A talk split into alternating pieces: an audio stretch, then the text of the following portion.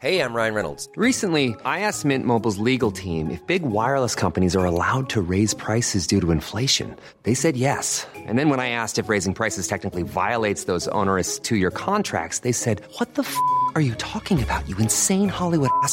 So to recap, we're cutting the price of Mint Unlimited from $30 a month to just $15 a month. Give it a try at mintmobile.com slash switch. $45 upfront for three months plus taxes and fees. Promo rate for new customers for limited time. Unlimited more than 40 gigabytes per month. Slows. Full terms at mintmobile.com.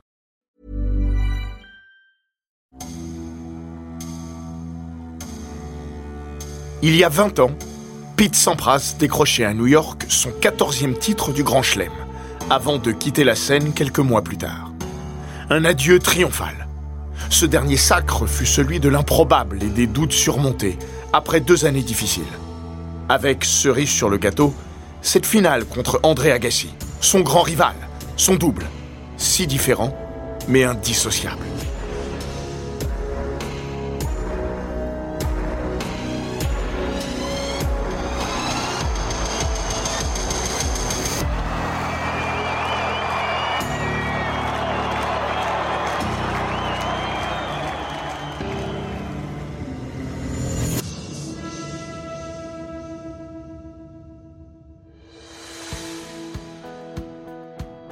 Bienvenue dans Les Grands Récits, le podcast d'Eurosport qui vous plonge dans la folle histoire du sport. Entre pages de légendes, souvenirs enfouis et histoires méconnues. Dans l'épisode d'aujourd'hui, nous allons vous raconter comment Pete Sampras, très grand champion de sa génération, finira sa carrière en beauté. Chers auditeurs et auditrices, découvrez dorénavant les aventures de vos athlètes préférés en librairie. En effet, le livre Les Grands Récits est paru aux éditions Amphora. Il est écrit par les journalistes Laurent Vergne et Maxime Dupuis. Alors rendez-vous au plus vite chez votre libraire le plus proche.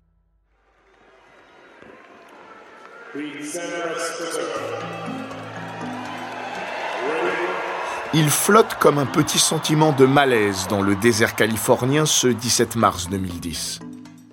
Comme toute bonne exhibition, ce match caritatif a non seulement pour objectif de récolter des fonds pour soutenir les victimes du tremblement de terre qui a frappé Haïti, mais aussi de distraire le public d'Indian Wells. Un double de luxe, Pete Sampras et Roger Federer d'un côté du filet, André Agassi et Rafael Nadal de l'autre. Une sorte de rêve tennistique entre les quatre plus grands champions des 20 dernières années. Ça joue bien, ça joue fort. Mais pour amuser la galerie, ce n'est peut-être pas tout à fait ça.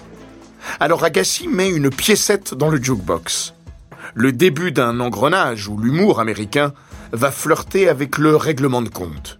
Du lard, du cochon, un peu des deux. La foule ne sait plus trop. Federer et Nadal non plus. D'abord, c'est Agassi qui taquine Sampras. T'es toujours aussi sérieux? Sampras, piqué, se lance alors dans une imitation de son éternel rival, en mimant sa démarche cadencée si caractéristique. La foule est hilar. Agassi sourit mais ne réagit pas. Pete lance alors Allez, vas-y, dis quelque chose. C'est l'heure de la vengeance du Dédé. Il pose sa raquette au sol, se tient droit, retourne ses poches, puis regardant Sampras de l'autre côté du filet, dit d'un air pleurnichard Désolé, j'ai pas d'argent. Ah, si, attends, j'ai un dollar. L'anecdote fait référence au faible pourboire laissé un jour par Sampras à un voiturier devant un restaurant. Dans la foulée, Sampras, vexé, allume Agassi avec sa première balle, quand bien même il était censé servir sur Nadal. Il n'a clairement pas apprécié. Tu m'attaques là, André, ça devient personnel. Mais non, Pete, tout le monde le sait. Federer avouera Franchement, on savait plus trop si c'était pour rigoler ou pas. C'était un moment un peu gênant, un peu chaud. C'est malheureux, mais ce genre de choses arrive. J'aurais préféré qu'on joue sans porter le micro finalement. Nadal, lui, se retranche derrière son incompréhension. Vous connaissez les Américains, ils parlent tellement vite quand ils discutent entre eux que parfois je comprends pas tout de ce qu'ils se racontent. Mais le malaise ne lui a pas échappé. Quelques jours après, Agassi s'excusera auprès de Sampras.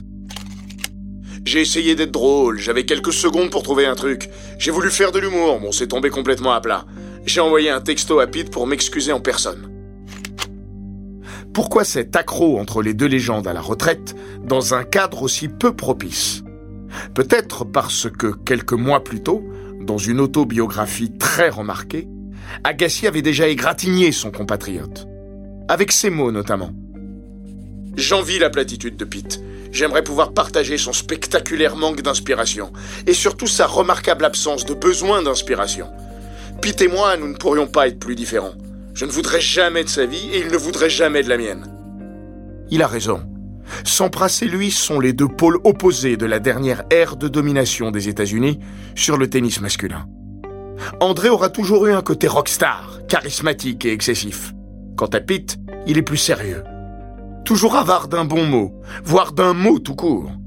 Métronome dans ses performances, clinique dans sa suprématie. Flirtant presque avec une forme d'ennui. Boring Pitt et Showman André. C'est cette critique-là forcément caricaturale, même si elle contient une pointe de vérité, qui perce derrière l'anodine apparence du ⁇ Tu es toujours aussi sérieux !⁇ asséné en public à Indian Wells par Agassi. Sampras était-il ennuyeux?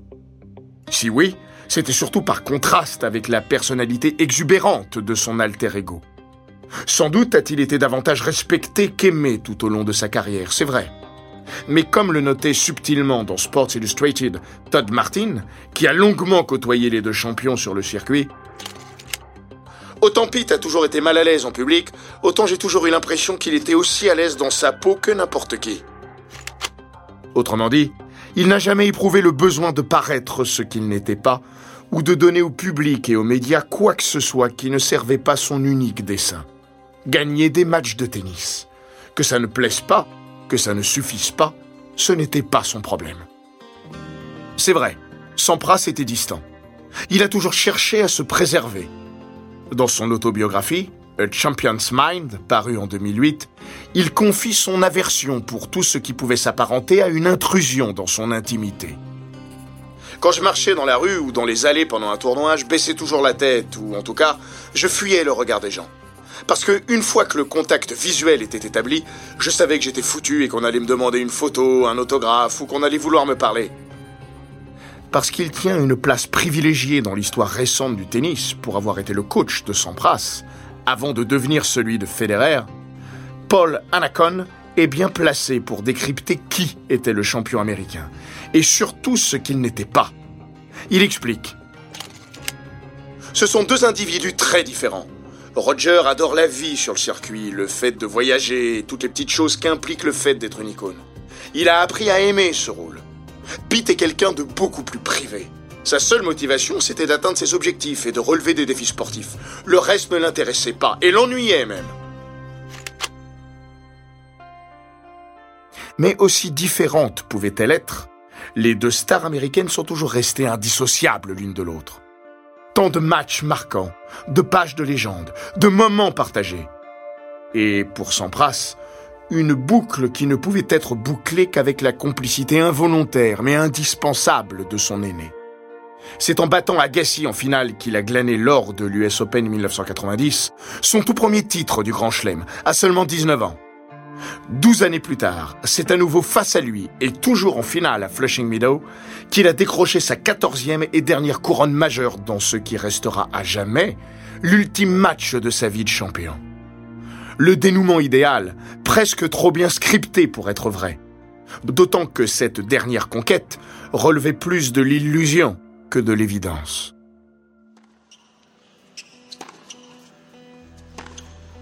Cette histoire en forme de conte de fées finale commence deux mois et demi plus tôt, de l'autre côté de l'Atlantique. Le 26 juin 2002, Wimbledon connaît un tremblement de gazon inédit pour son ampleur. Septuple vainqueur en huit éditions entre 1993 et 2000, Pete Sampras s'incline en 5-7 face à George Bastel sur le funeste cours numéro 2. Célèbre cimetière des éléphants, là où tant de géants sont déjà tombés avant lui. Ironiquement, ce même jour, deux heures plus tard, André Agassi est éliminé lui aussi, balayé en 3-7 par Paradorn Srichaparn sur le centre-court. C'est la deuxième année de suite que Sampras bute sur un Suisse à Londres. Mais impossible de comparer le huitième de finale 2001 contre le jeune prodige Federer, en qui beaucoup voient, à raison, son héritier. Et ce deuxième tour face à Bastel. Bastel, 145e mondial à 27 ans, n'avait jamais gagné un match sur herbe avant ce Wimbledon 2002. Ni même un match en 5-7 dans sa carrière. Sur le circuit principal, il n'avait même plus remporté la moindre rencontre depuis 9 mois. Et il n'avait intégré le grand tableau londonien qu'en tant que lucky loser après sa défaite en qualification. À chaud, devant les médias, l'Américain évoque le plus grand choc de sa carrière. Il vient, c'est vrai, de toucher le fond. Après la balle de match, il est resté longuement prostré sur sa chaise, regardant sa raquette, comme s'il cherchait à comprendre comment il a pu en arriver là. Son manque de confiance a sauté aux yeux.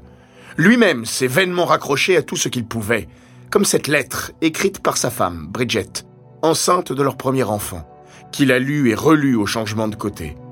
Il raconte Je n'avais jamais fait ça avant, mais j'avais besoin de quelque chose de positif.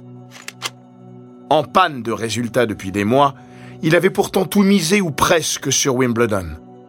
Lors d'une conférence de presse, il avoue Je me sens découragé. J'ai tellement travaillé à l'intersaison que voir qu'après six mois je n'ai rien, c'est décourageant. Dans le même temps, il jure pourtant Je sais que je peux encore gagner un grand chelem. Par respect, personne ne le contredit.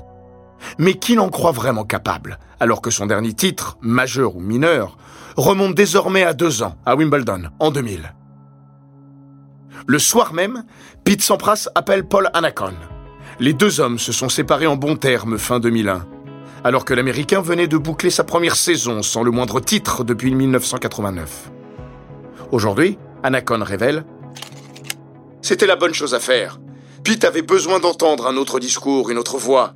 Il avait clairement besoin de changement, de faire un reset. C'était un processus normal dans une carrière. Sauf qu'après la débâcle contre Bastel, c'est bien la voix de son ancien entraîneur que Sampras a besoin d'écouter. Quand on lui demande, vingt ans après, quel est à ses yeux le moment le plus fort du dernier sacre de son poulain à l'US Open, c'est sans hésiter qu'Anacon nous renvoie à cet échange téléphonique du 26 juin. Ce fut une conversation marquante, en profondeur, très honnête et transparente de son côté comme du mien.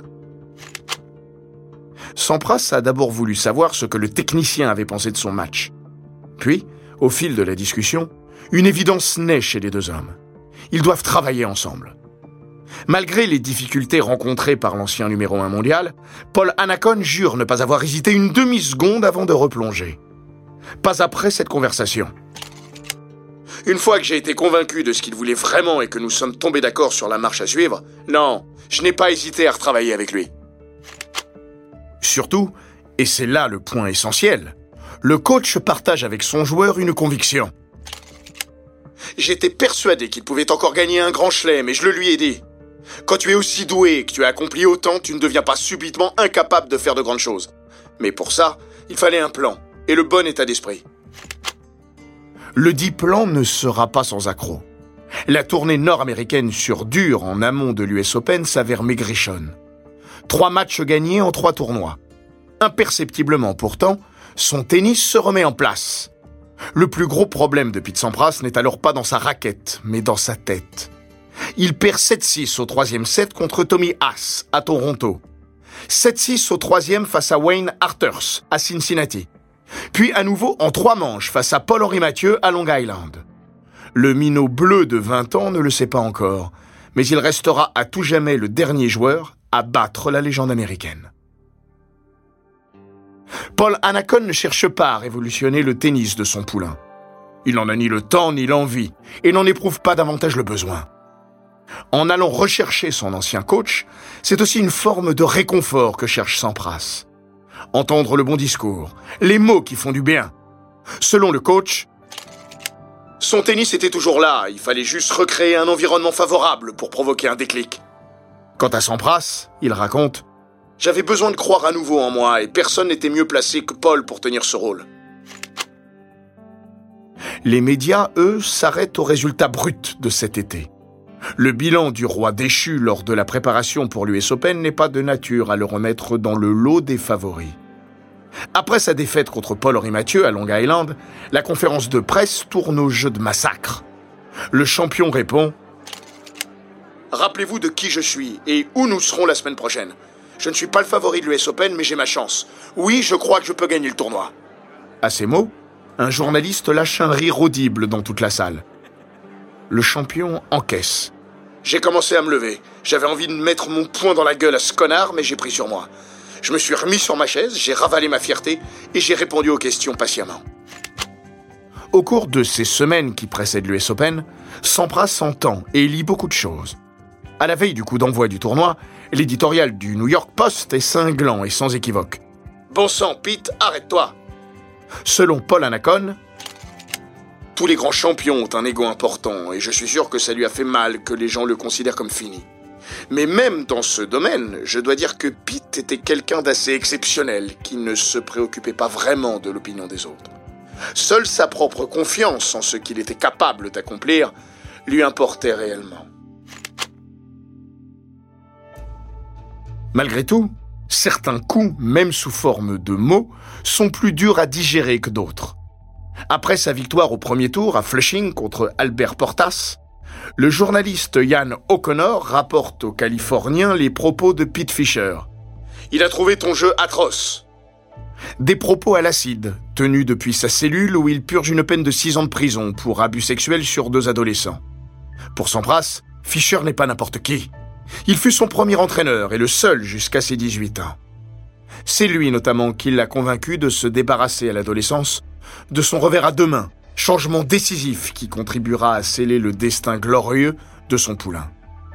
L'aigreur de son ancien mentor blesse le joueur, qui coupe définitivement les pans. Sampras raconte. Quand O'Connor m'a dit ça, ça m'a mis en colère.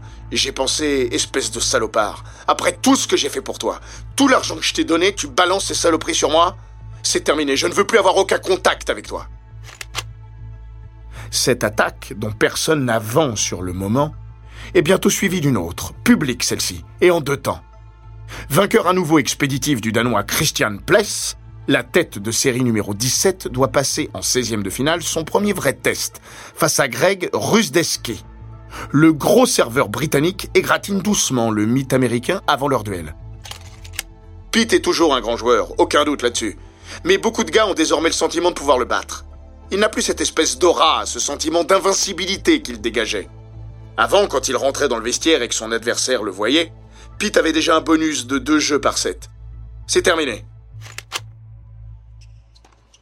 Pourtant, deux jours plus tard, après une intense bataille, Rusetski s'incline en 5-7 sur le cours Louis Armstrong. C'est la victoire la plus significative de Sampras depuis des lustres. Loin de la jouer profil bas, Rusetski passe la deuxième couche à sa sortie de cours. Sur le rouleau, l'amertume dégouline. Tout d'abord, il n'a pas gagné le match ce soir, c'est moi qui l'ai perdu. Il joue pas super bien. Je serais étonné qu'il gagne son prochain match contre As. Pour être franc, je serais très très surpris. As, Agassi, Ewitt, Rodick, voilà les quatre gars que je vois capables de gagner le tournoi. Et Sampras alors? Je mettrai pas mon argent dessus. Il n'est plus le même joueur. Physiquement, c'est plus le même. Il est plus lent, il a perdu un pas, un pas et demi. C'est un grand joueur du passé. Paul Anacon se souvient. Ça a sûrement dû le titiller un peu. Il a eu un sourire ironique et il est passé à autre chose. À ce stade, il n'avait pas besoin de quoi que ce soit pour le motiver. Sampras rétorque. Je me fous de ce qu'il peut dire. Contre lui, j'ai pas vraiment besoin d'être plus rapide. Sampras le taclera aussi dans son autobiographie. Rusetsky était un type arrogant qui parlait souvent mal des gens. Une semaine plus tard, quand Pete Sampras aura soulevé le trophée, Rusetsky, non content de passer pour un mauvais perdant, aura en prime l'air d'un imbécile. Quinze ans plus tard, il assurait pourtant ne pas regretter ses propos. Tout le monde pensait la même chose. Tout le monde pensait que Sampras n'était plus le même, mais personne n'avait le courage de le dire tout haut. Mais il a produit deux semaines magiques pour se retirer sur ce quatorzième titre. C'est la marque des très grands. Rendons cela aux Britanniques. Il était effectivement loin d'être le seul à penser de la sorte. Alex Corretra n'aurait jamais prononcé la moindre parole irrespectueuse, mais lui non plus n'aurait pas misé ses économies sur une victoire de Pitt dans cette US Open 2002, comme il le reconnaît aujourd'hui. Moi non plus, je ne le croyais pas capable de gagner. Sampras était aussi spécial que ne l'ont été après lui Roger, Novak ou Rafa. Ce que j'ai appris, c'est qu'avec ces gens-là, il ne faut jamais dire jamais. Ils sont toujours susceptibles de réaliser des choses dont les gens normaux sont absolument incapables. Mais à l'époque, non. Je pensais pas qu'il pourrait élever son niveau de jeu pendant 7 matchs au meilleur des 5-7. C'est là que j'ai réalisé à quel point il était différent. Alex Corretra était bien placé pour douter. Un peu plus tôt dans la saison, au mois d'avril, il avait affronté Sampras en Coupe Davis, aux États-Unis, sur gazon. Un match ébouriffant que l'Espagnol avait fini par remporter après avoir été mené deux manches à rien. J'étais pas très bon sur herbe, donc... Euh, sourit Don Alex comme pour dire si j'étais capable de le battre en 5-7 sur son terrain de jeu favori, c'est que quelque chose ne tourne plus rond chez lui. Pour être clair, les doutes étaient légitimes. Ils n'étaient que la conséquence logique des deux dernières années, sans le moindre titre, et plus encore des derniers mois, indigne en termes de résultats et de niveau de jeu de la glorieuse carrière du champion américain. S'il y a quelque chose à reprocher à Rusetsky, c'est peut-être la forme, pas le fond. Mais après ce match contre le Britannique, le ton commence à changer. Un parfum de « et si » enveloppe désormais le chemin de Pete Sampras. Pourtant, on demande encore à voir. On va voir. En huitième, il domine Tommy Haas, tête de série numéro 3, face auquel il s'est incliné le mois précédent à Toronto. Preuve que quelque chose a changé. Puis, en quart, il lamine son jeune compatriote Andy Roddick, dont le jeu très direct lui sied à merveille. Le voilà dans le dernier carré avec un coup de pouce du destin. Face à lui, l'inattendu Sieng Schalken, pendant que Leighton Hewitt et André Agassi s'écharpent dans l'autre demi-finale. Le Batave n'est pas de taille. Sampras est en finale. Il insiste, physiquement beaucoup plus frais que l'an dernier. Lors des deux éditions précédentes, Sampras a atteint la finale. À chaque fois laminé par un jeune pouce. Marat Safin en 2000, puis Leighton Hewitt en 2001. L'Australien, tenant du titre, récent vainqueur du Wimbledon où Sampras a sombré, et désormais numéro 1 mondial, aurait sans doute constitué le pire des adversaires. Agassi, c'est autre chose. Un terrain connu, et plutôt favorable. Ils dominent leur face-à-face. 19 victoires contre 14 défaites. Surtout ici, à New York, où il s'est imposé trois fois sur trois. La victoire d'Agassi sur Hewitt est donc plutôt une bonne affaire. Paul Anacon rigole. Après coup, il est facile de dire ça, oui. Mais j'aimais surtout l'idée qu'André et Pete se retrouvent. Le même duel que 12 ans plus tôt, quand Pete avait gagné son premier US Open. C'était génial pour lui. Pour eux, pour le tennis.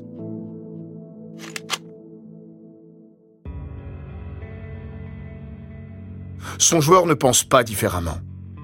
D'Agassi, Sampras écrit dans son livre qu'il était le yin de son yang. Il dit aussi qu'ils étaient formidablement complémentaires. Nous y voilà.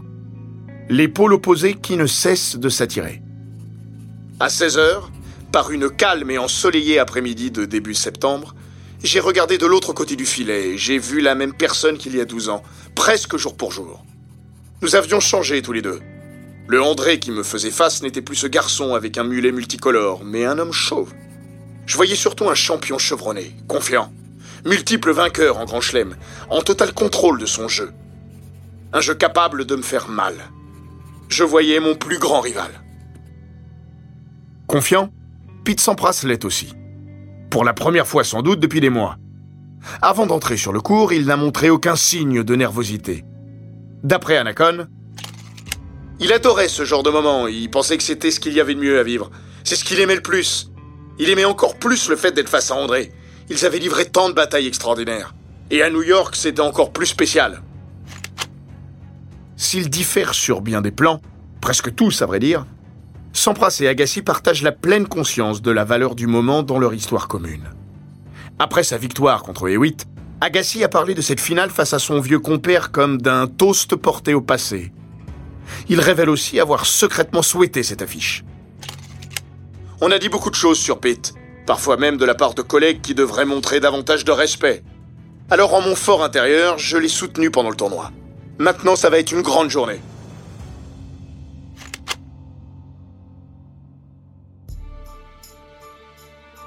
Deux mois après leur piteuse élimination à Wimbledon à quelques dizaines de minutes d'intervalle, les deux trentenaires américains sont donc de retour. C'est une des finales les plus attendues de l'ère moderne. Peut-être un peu trop. Ce 34e et dernier Sampras Agassi ne sera pas le plus grand de tous. Surtout en comparaison avec leur quart de finale à Flushing, qui un an plus tôt a touché au chef-d'œuvre absolu. Cet opus ressemble d'abord davantage à la finale de 1990. À sens unique, Sampras domine son sujet. Service impérial, agressivité, volée tranchante. Il remporte les deux premiers sets, 6-3, 6-4, du vintage Sampras. Puis, Pete commence à montrer des signes de faiblesse. Rien de très marqué, presque imperceptible dans un premier temps. Mais Agassi a tout vu. Il arrache la troisième manche, 7-5, puis obtient une balle de break à 4-3 dans le quatrième. On sent la finale sur le point de basculer. Sampras aussi. Je savais que je devais empêcher ce match d'aller en 5-7. André devenait de plus en plus fort à mesure que la rencontre avançait. Je devais arrêter l'hémorragie. Il va la stopper et sauver son jeu de service, long de 10 minutes. C'est le dernier tournant. Le fauve Sampras sait que l'heure est arrivée. De façon presque instinctive, j'ai senti que c'était mon moment. J'avais passé toute ma carrière à perfectionner ma capacité à reconnaître et à exploiter ce type de moment. J'étais prêt et j'ai breaké André. C'est peut-être ce qui distingue les très grands joueurs des plus immenses champions. Cette faculté à entrevoir l'opportunité et à la saisir. Il y a là quelque chose qui relève de l'instinct du prédateur flairant l'odeur du sang. Un jeu, 5 points, et 4 minutes plus tard, Pete Sampras dépose une dernière volée de revers hors de portée de son rival. C'est fini. Il lève les bras, reste figé un instant, puis lâche un putain, je l'ai fait qu'aucune oreille n'a distingué dans le brouhaha du moment. Il l'a fait, oui. Pour la première fois depuis 26 mois et 33 tournois, il retrouve son rôle préféré, celui du vainqueur. Ce 14e titre du Grand Chelem se distingue des 13 premiers. Le plus beau, le plus grand, le plus fort, à chacun de voir. Mais il est à part, à coup sûr. Comme le souffle le champion lui-même, le dernier obstacle de ma carrière aura aussi été le plus difficile à surmonter. Le manque de respect, les mots qui blessent l'ego, les regards qui changent, les doutes, ceux des autres, les siens aussi. Jamais il n'avait eu à affronter une telle situation depuis ses débuts. À travers cette dernière conquête, il avait trouvé le moyen, à 31 ans, de surprendre encore. Dans le magazine Tennis Week, Gene Scott écrira en évoquant la profondeur des ressources de l'Américain. Au bout du compte, malgré tout ce temps, nous ne savions pas qui était Pete Sampras. I'm a tennis player. Nothing more and nothing less.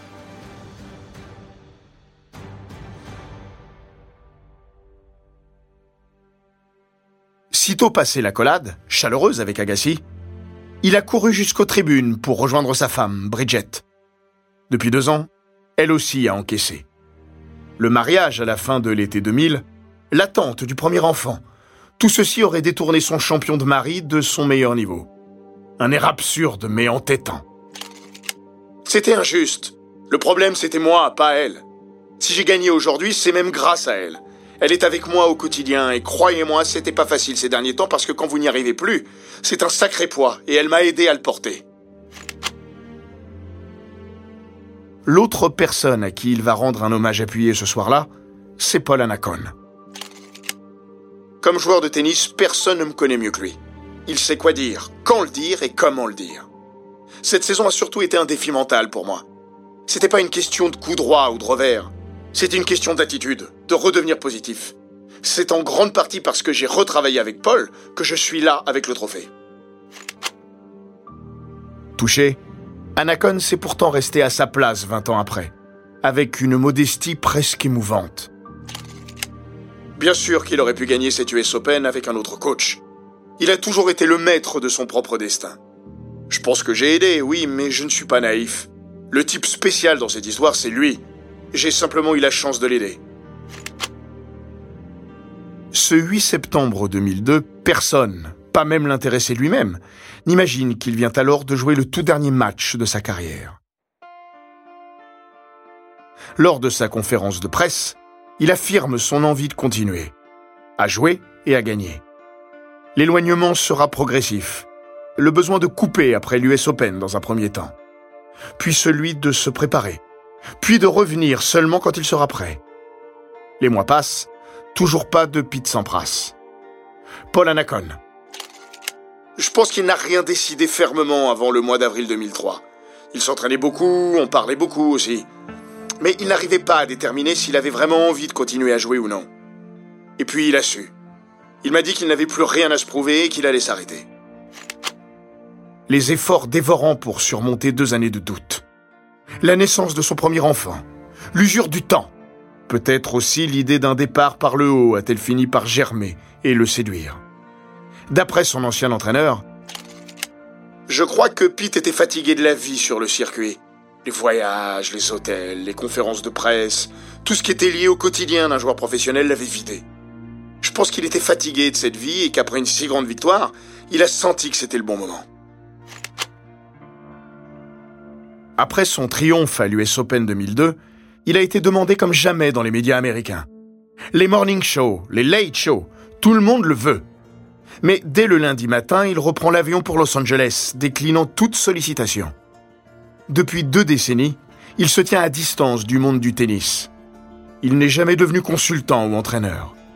Anacon raconte Chaque fois que je le vois ou que je lui parle, je le sens heureux. Pete le discret aime toujours aussi peu se montrer ou parler. Cet été, lors de la cérémonie en grande pompe organisée à Wimbledon sur le centre-court, son absence a été très remarquée. Alex Corretra avoue Mon grand regret, c'est qu'il soit totalement absent de notre sport aujourd'hui. Il vit sa vie de son côté, et je le comprends, je le respecte. Mais je pense que c'est une des raisons pour lesquelles on ne lui témoigne pas tout à fait le respect qu'il mérite. Il est un des cinq plus grands joueurs de l'histoire du tennis. La génération du Big Three a presque banalisé, évidemment à tort, ses propres accomplissements. Mais là encore, il n'en a jamais pris ombrage. Quand Paul Anacon a commencé à collaborer avec Roger Federer, le Suisse venait tout juste de battre le record de victoire en Grand Chelem, moins de sept ans après la retraite de Sampras. Son ex-coach rappelle C'était pas son combat. Il n'était pas en compétition avec Roger ou Novak et Rafa plus tard. Je me souviens avoir parlé de ça avec lui quand Roger a atteint 15 ou 16 titres. Il m'a dit c'est génial. Je sais à quel point c'était difficile pour moi d'en gagner 14. Alors si quelqu'un fait mieux, je dis bravo. Pete Sampras est toujours resté lui-même.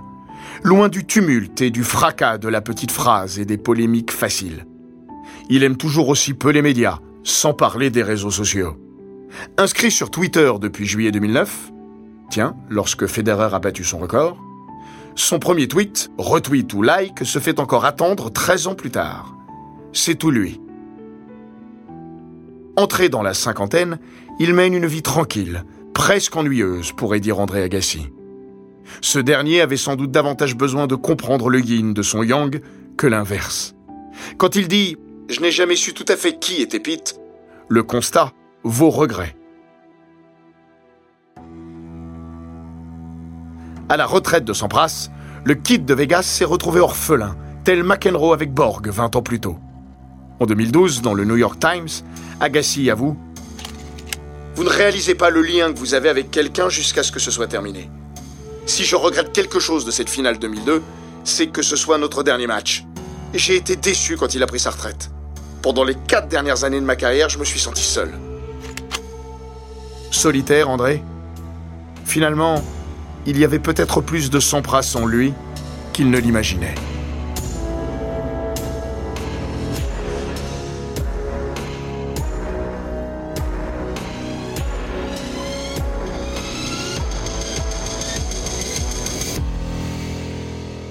Cet épisode des grands récits d'Eurosport a été écrit par Laurent Vergne. Il est raconté par Florian Bayou, monté par Matteo Benedetto et produit par Bababam. N'hésitez pas à vous abonner, commenter, partager et noter ce podcast sur Apple Podcast, Google Podcast, Castbox, Spotify, Deezer et toutes les plateformes audio.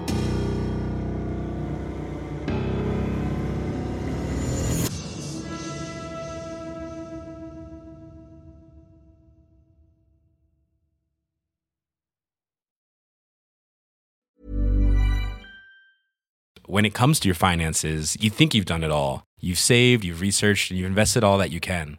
Now it's time to take those investments to the next level by using the brand behind every great investor, Yahoo Finance. As America's number one finance destination, Yahoo Finance has everything you need, whether you're a seasoned trader or just dipping your toes into the market. Join the millions of investors who trust Yahoo Finance to guide them on their financial journey. For comprehensive financial news and analysis, visit yahoofinance.com, the number one financial destination, yahoofinance.com.